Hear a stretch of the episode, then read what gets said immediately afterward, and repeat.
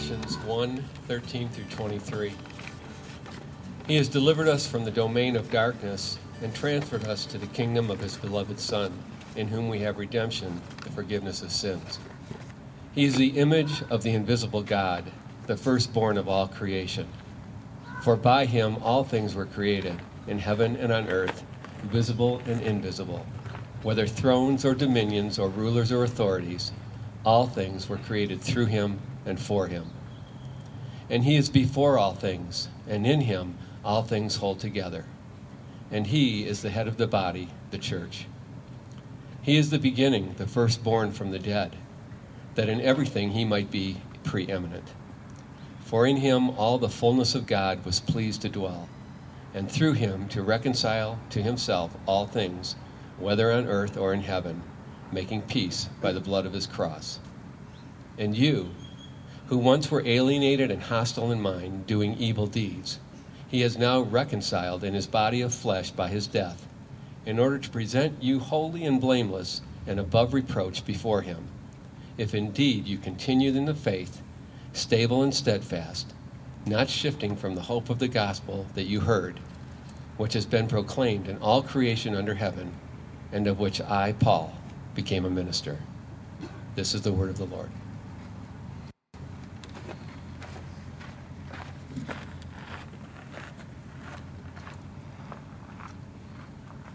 Thank you, Greg. I don't know why I'm emotional about this. I just am. I just am. Um, I, as a pastor, I, you know, well, my own father just passed away a few months ago, and you know, and and uh, but this text that we're looking at is one of those texts which remind us that no matter what happens, no matter what kind of issue we face, God is bigger. God is bigger, and God brings hope and joy, even in the midst of the most difficult of times. And we spend much of our time not realizing how important that is. Have you ever noticed that there are some things that are just kind of too big to describe? It, it's like it's such an awesome event, and all you can say is, "Oh, you, you just," I guess you just had to be there, right? It, you just had to see it for yourself. Something are just too big for human words unless you experience. Consider, for example, we experience it in nature. How many of you seen the Grand Canyon? Is your experience like mine? It's like you know it's just a big hole in the ground, but when you go there, it's just like something. What happens to your spirit? It's like, wow, what is this? How do you describe the Grand Canyon to someone who's never seen it before? And even a picture, does it really do it justice?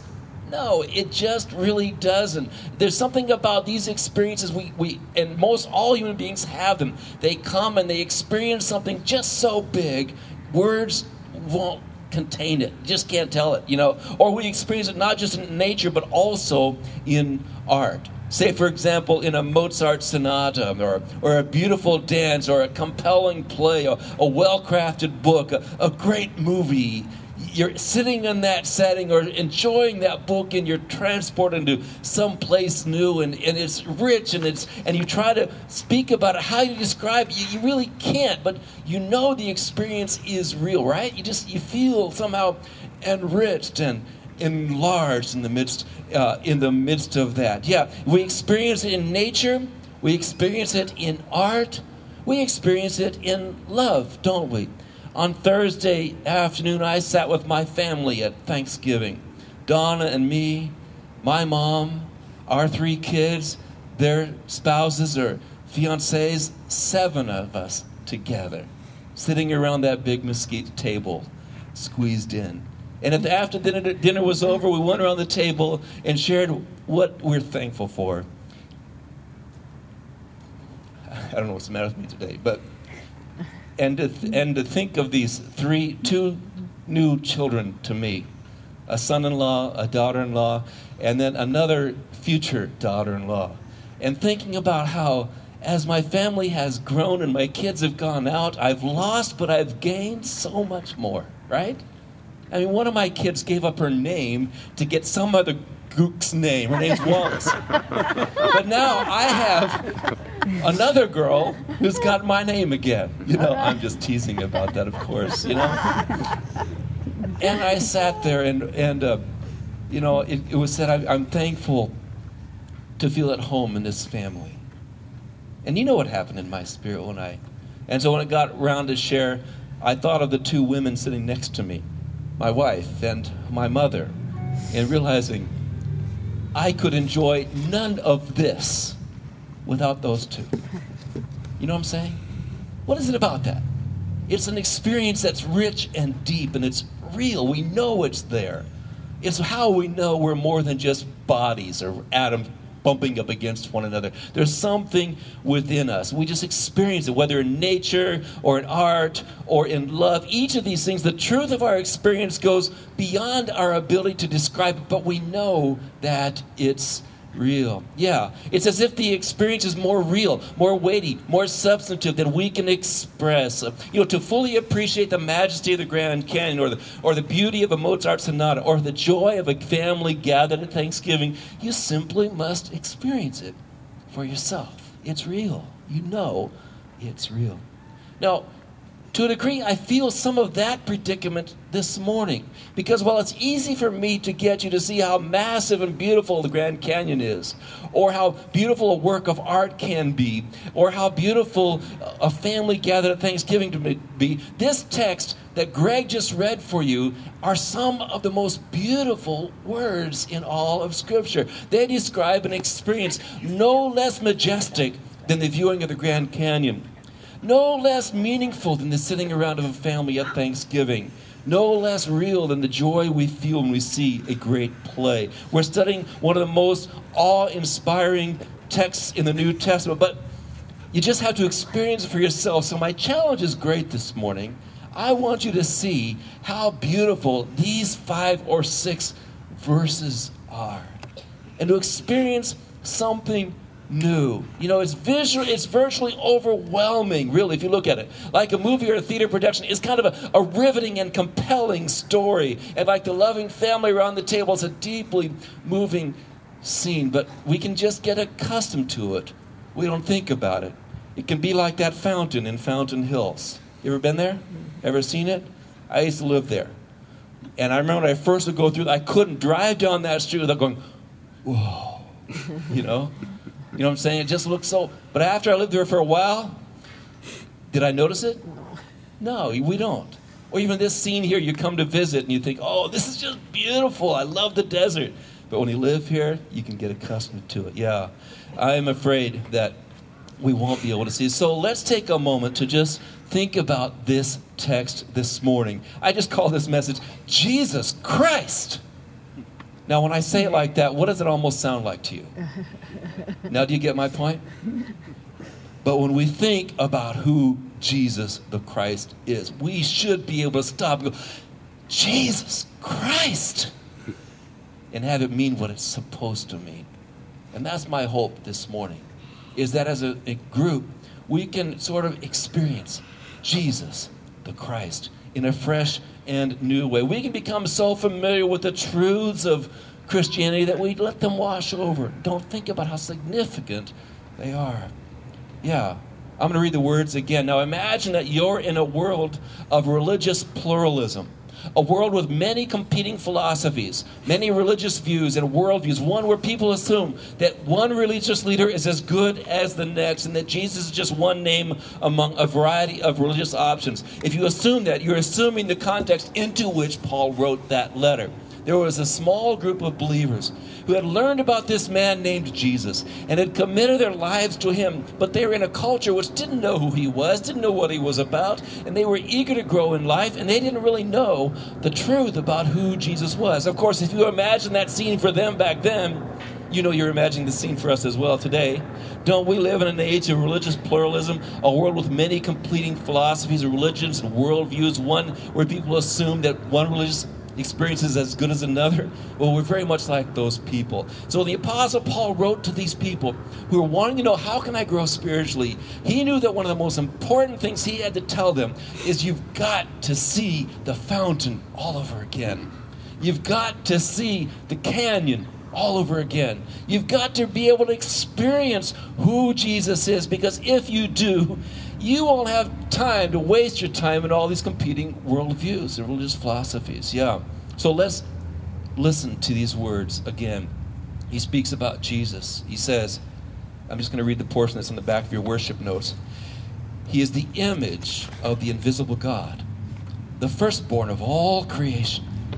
For by him all things were created, in the heavens and on earth, visible and invisible. Whether thrones or dominions or rulers or authorities, all things were created through him and for him, and he is before all things. And he is the head of the body, the church. He is the beginning, the firstborn from the dead, that in everything he might be preeminent. For in him all the fullness of God was pleased to dwell, and through him to reconcile to himself all things, whether on earth or in heaven, making peace by the blood of his cross. Oh, this is such a weighty theological passage that I've had a hard time figuring out how can I describe it for you. So I'm, this is something you can't get in one message, but I'm going to try, and I'm just going to give you a few thoughts about it.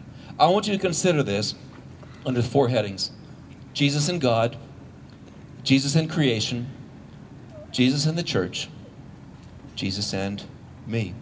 Now, you may not think those are big ideas or interesting, but I hope by the time I'm done, you do. Yeah, because we will see that Jesus is majestic, as majestic as the canyon, as beautiful as the sonata, and as lovely as the family at Thanksgiving. And if we can see that, we will renew our commitment to Him. Okay, so let's consider, first of all, Jesus and God.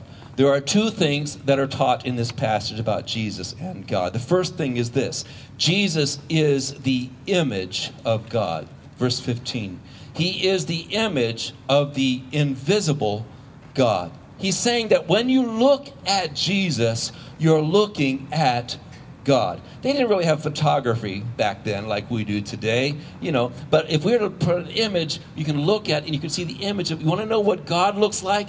Look at Jesus. He is the physical representation on earth of who God is. He is in, in the Bible, I'll get to more of this, but He is the image of God. The word is icon, all right? It's by looking at Jesus that we discover who God is. He is the image of God, the invisible one. Now, I'm going to touch on these ideas because have, there's several things we want to get through. But the point is that when you want to know what God is like, look at Jesus. Jesus is not different from God the Father. The Old Testament doesn't give us an angry, mad God and Jesus a loving, forgiving God. No.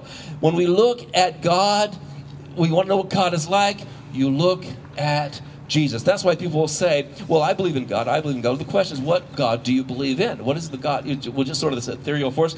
Your answer, if you're a Christian, is I believe in God as revealed in Jesus Christ. I want to know what God is like.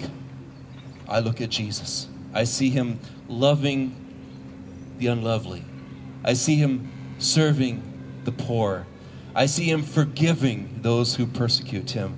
I see him laying down his life for those whom he loves. I see him speaking the truth in love. I see him coming full of grace and truth. That's what God is like to me, okay? Jesus is the image of the invisible God. There's more we could say. Uh, John chapter 1 is, we've just looked at John uh, uh, for uh, quite a few months, and it, it, says in the 18th verse in the similar text, it says, No one has ever seen God, the only, the only God the one who is at the Father, he has made him known. Jesus came to let us know what God was like. So Jesus was God among us, the image of God among us. So Jesus, first of all, is the image of God. Secondly, under Jesus and God, Jesus is the fullness of God. Verse 19 Jesus is the fullness of God. For in him all the fullness of God was pleased to dwell.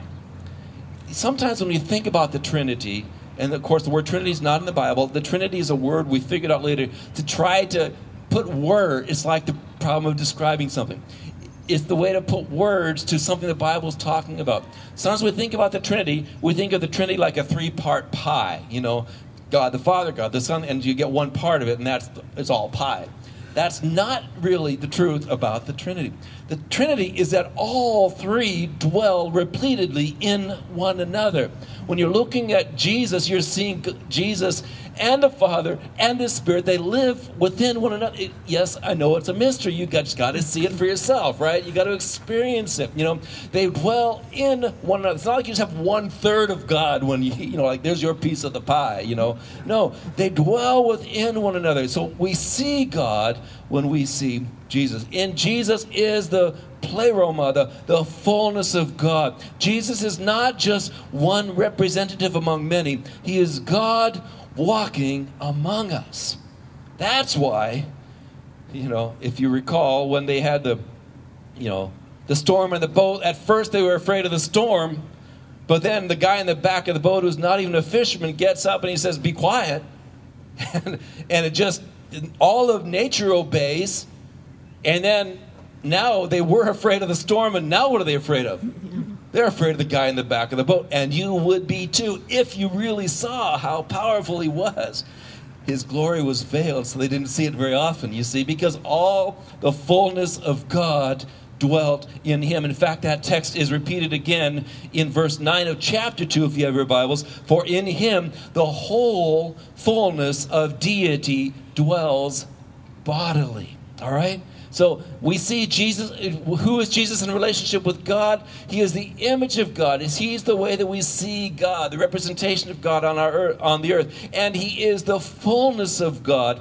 All the fullness of the deity dwells in Him in bodily form. In Him, verse 19 said, all the fullness of God was pleased to dwell, not just one third of it. That was Him. So this Bible teaches, this text teaches us very clearly the, the, the deity of Jesus Christ, that he was flesh, but he was also God in the flesh, Jesus and God. That's the first thing. The second thing that I want you to see is sort of take a look at this picture together is what it teaches us about Jesus and creation. Jesus and creation. It tells us two main things about Jesus with several subheadings. In a lot of ways, this is really the point of this little poem, verses 15 through 20. In the verses 15 to 17, we see that Jesus is the Lord of all creation. And in verses 18 to 20, the second subpoint, Jesus is the Lord of new creation. So he is the Lord of all creation, and he is the Lord of new creation we see that he is the one. So, see what it says about Jesus as being the Lord of creation. Look and listen to some of these words. They're found in verses 15 and 16 and 17. He is the image of the invisible God, the firstborn of all creation. Now, when we read that from our vantage point, that seems to indicate to us that Jesus was God's first creation, right? It seems as if that's what it's saying. But that is not what it is saying. Okay, it's not speak because look at what it says just after that. For by him all things were created. So, how can he be the first created being and then create all things? Did he create himself? You see? No. That's one way we know that's not what it's teaching. It's not speaking about it in terms of a, a, a time. It's like firstborn, as in the, the principal heir of a state, the first of first importance among all creation. It's the Jewish idea of primogeniture, of giving, saying, You're my firstborn, you get all the family property. You see, you're the most important, you're the head of the family, right? You, you see what I'm saying, right? Yeah. And so that's what it's saying about Jesus. He's at the head of the family. He's the, he's the, like, um, it, it's the, it's when a, when a, a father would give to the son. It didn't always have to be the firstborn. You could say someone else. It happened in the Bible quite a bit. You're the one who gets all the blessing. You're the one I'm saying is in charge. That's his place. He is the one over all of creation. And then it says in verse 16 so he is the firstborn of creation. And then, secondly, he is the agent of creation. For by him all things were created. So that means that Jesus is the one through whom creation, so this creation belongs to him. And then it says in verse 16, all things were created through him and for him. So he is the goal of creation. Everything belongs to Jesus. This world belongs to Jesus. And in verse 17, and he is before all things, and in him all things hold together. I mean, there's a mystery, and it's kind of odd. You know, we first became scientific and we thought we understood the, the universe, so we thought the world was a little clock that was ticking, right? But now science is realizing there's a lot more chaos in the middle of this universe, and we have things like quark theory and all these things trying to explain things we can't really see. You just have to explain it the best that you can. Uh, the reality is, God, Jesus is the one whose power holds this whole world together. I'm not trying to be just mystical, but I'm saying there's a mystery about how this. He is the one in whom all things hold together. So we see that Jesus is king over everything. All right? Listen to verse 16. For by him all things were created, in heaven and on earth visible, invisible, thrones or dominions or rulers or authorities. There is no government greater than Jesus. There is no power than greater than Jesus. There is no evil greater than Jesus. Jesus is over everything. All things were created through him and they belong to him. Jesus is the Lord of creation. You know, when we talked about Je- when you talk about Jesus, talk to Jesus, we're talking to the the boss, you know. When I sat and prayed to him, I was talking to that guy. When we come here and sing songs, we're singing to the, that guy, so better buck up and quit napping your way through these songs. Would you do that if you was there? you would never do that. Yes, sir, right? the truth is, we're walked by the fountain, we don't even see it. It's a beautiful mystery, you see? And as we see it, our lives begin to change. And if we don't see it, we'll be like the the cat that went to see the queen and didn't see the queen but saw the mouse under the chair. right? Remember that little fable thing? I found a mouse, and we're just playing at things that don't really matter. And we know at the end of the day that that new thing we bought won't fulfill us. We know at the end of the day these things will only make us feeling empty, maybe gratified for a moment, but not satisfied for the long term. But we chase after those because we've lost sight of the truth of who Jesus is. He is the Lord of all creation. He's the head muckety muck, as they say, right? So he's the Lord of all creation. And then next, he is the Lord of new creation. Verse 18 and following. And he is the head of the body. He is the beginning, the firstborn from the dead, so that in everything he might be preeminent. This is speaking about the fact that before we're talking about Jesus uh, lordship over all of creation as the creator. But this is speaking about Jesus as the redeemer, the one who has brought about new creation because he is, has, has been raised up from the dead. He's talking about the firstborn, from the first one to be raised from the that in everything he might be preeminent. You see, the Jesus through whom the world was made in the first place is the same Jesus in whom the world has now been redeemed. He is the firstborn of all creation, and he is the firstborn from the dead. This is accomplished through his resurrection. Jesus, by being raised from the dead, is in the process of bringing about new creation. So, Jesus is therefore the blueprint for how we are supposed to live in this world. See, he did it by reconciling to himself all things, whether heaven or earth, making peace through his death on a cross. The, the, great mystery of this is such a mystery. But we, first of all, that this man Jesus was God in the flesh, that's mystery number one. But mystery number two is this God in the flesh died on a cross. God dying. How can that be? How can Jesus die? But he did so that he could bring about new creation. And he's making this world right again. And we're in the process of that. I see I need to hurry. Jesus and creation. Jesus is the Lord of creation. He's Lord of new creation. Quickly then. And Jesus and the church. We see that Jesus is the head of the church. Verse 18 He is the head of the body, the church. He's the beginning, the firstborn from the dead, that in everything he might be preeminent. You see, what God is doing through Jesus is recreating a new humanity, and he's doing it through his church, us gathered together. He's basically saying, This is the way we want you to live. This is a much better way to live. Jesus is the head of the church, and number two, Jesus is the redeemer of the church.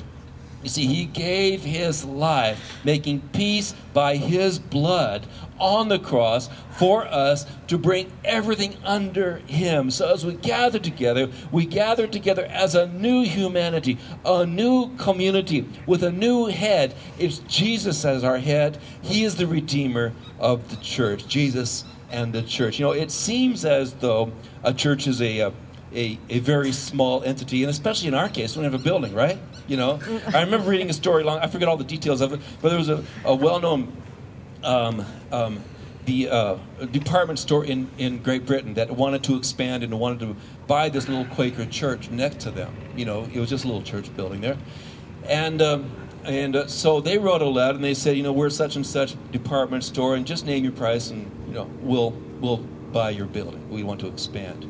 And they get a letter back, and he says, you know, we're the such and such Quaker church, and actually we want you to know uh, that we actually want to expand, and we'd like to buy your building. Signed, Cadbury. Well, this church, this church had a prominent member who was the owner of the Cadbury Chocolate Company. You know, you use Cadbury's today. They had plenty of resources. See, it wasn't the size of the building, but it was the authority of the signer that mattered. You see the point? When Cadbury signs and says, I'll buy it, you know it can happen. When Jesus is on your side, it doesn't matter how small you look. That's why the buffalo chip is not just doing us a favor, they're doing themselves a favor, right? and they know it, you know?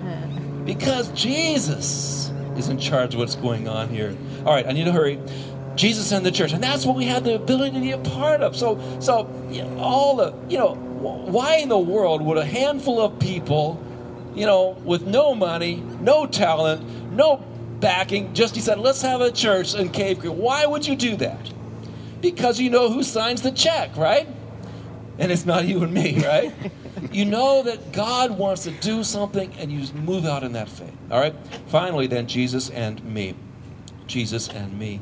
He says, and you who were once alienated and hostile, doing evil, he is now reconciled in his body of flesh by his death, in order to present you holy and blameless and above reproach before him, if indeed you continue in the faith, stable and steadfast, not shifting from the hope of the gospel that you heard. That's this story, which has been proclaimed in all creation under heaven, and of which I Paul became a minister or a servant.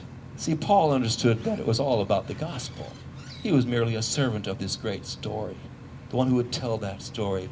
So he's been speaking globally, and then he speaks personally. And, and you, speaking to individuals in that church, you are part of that. God has brought you to himself by his blood. So make sure that you have responded in faith to Jesus and make sure also that you're living out the hope of that gospel.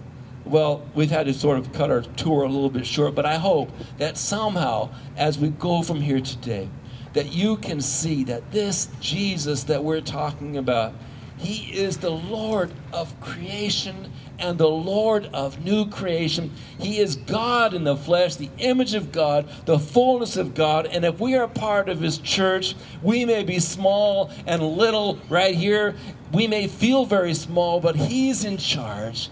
And that's the team that's going to win when all is said and done. You see? And he is the one how, who knows how best to live your life. TV's been telling you all this week what you got to own in order to have a good Thanksgiving or Christmas. They've been telling you that, right? It's a lie, right? But we give in to it all the time because we don't see the blessings that are ours in Christ. So I encourage you, let's affirm our faith and confidence in this Jesus. Let's pray as we close. Lord Jesus, we're thankful to pause before you for a moment And we hope that our eyes are opened up a little bit to how beautiful and majestic and lovely you are. And the truth is, when we don't see that, we will call other things beautiful and majestic and lovely. So help us to see who you are and how um, able you are to meet every need in our lives from birth until death and beyond. And so, Father, we want to be in that group who have responded in faith to you. And if there's some among us who have not yet done so, may this be the moment when we say, Lord, I want to receive what you offer to me. I want to bow before you. In Jesus' name, amen.